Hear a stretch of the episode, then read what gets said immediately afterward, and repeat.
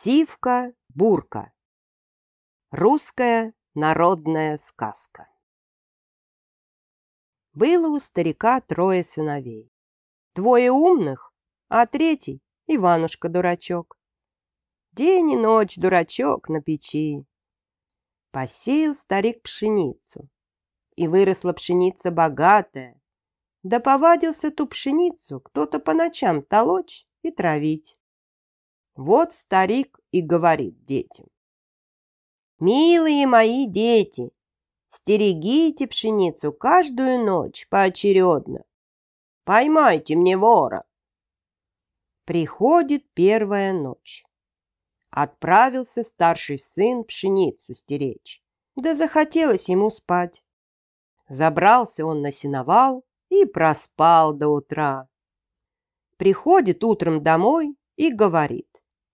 Всю ночь день не спал, и зяб, а вор не видал. На вторую ночь пошел средний сын и также всю ночку проспал на сеновале. На третью ночь приходит черед дураку идти. Взял он аркан и пошел.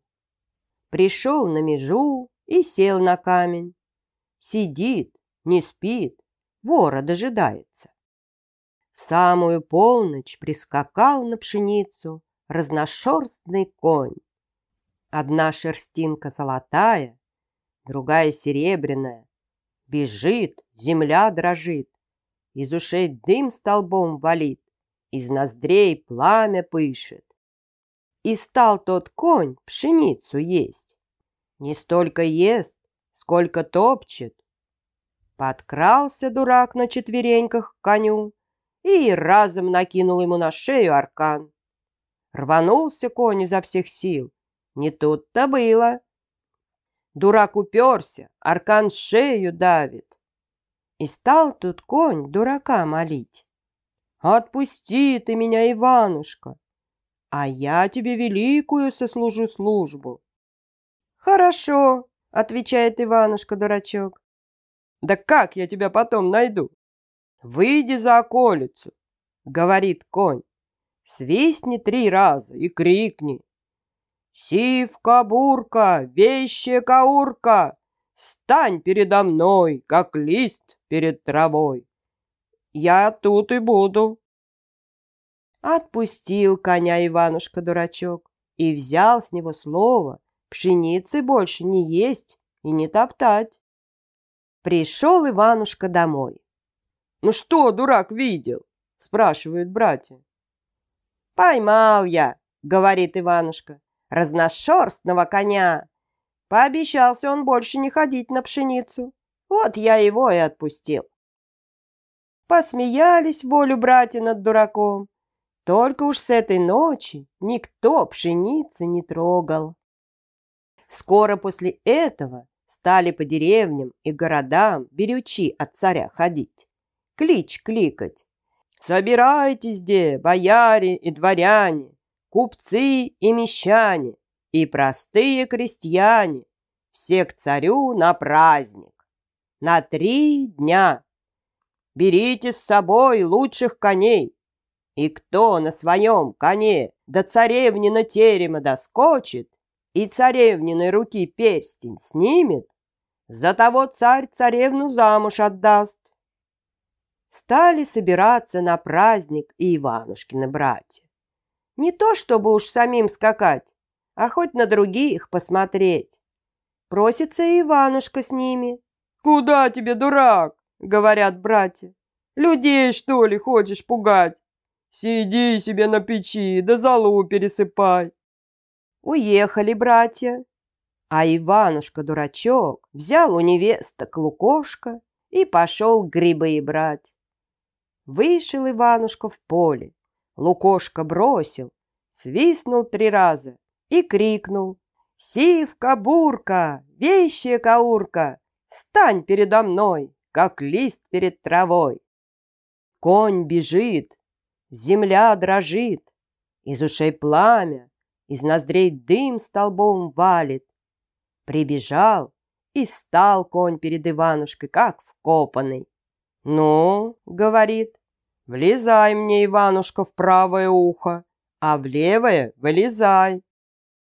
Влез Иванушка коню в правое ухо, а в левое вылез.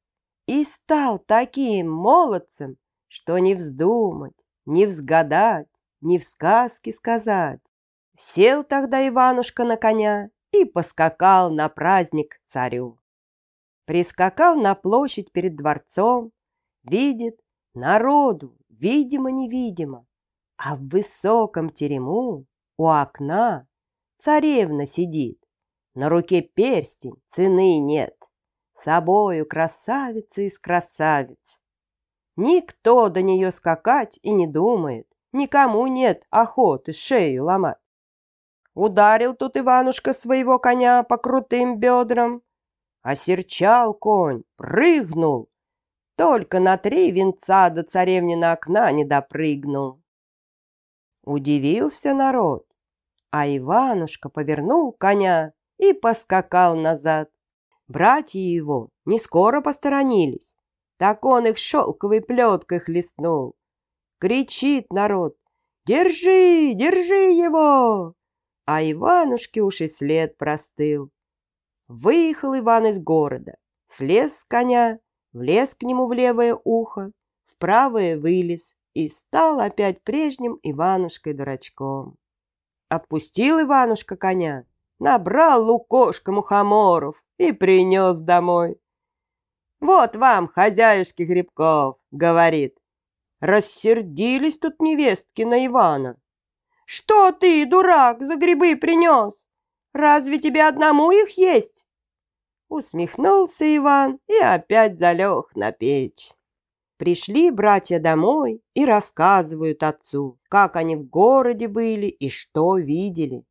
А Иванушка лежит на печи да посмеивается. На другой день старшие братья опять на праздник поехали, а Иванушка взял лукошко и пошел за грибами.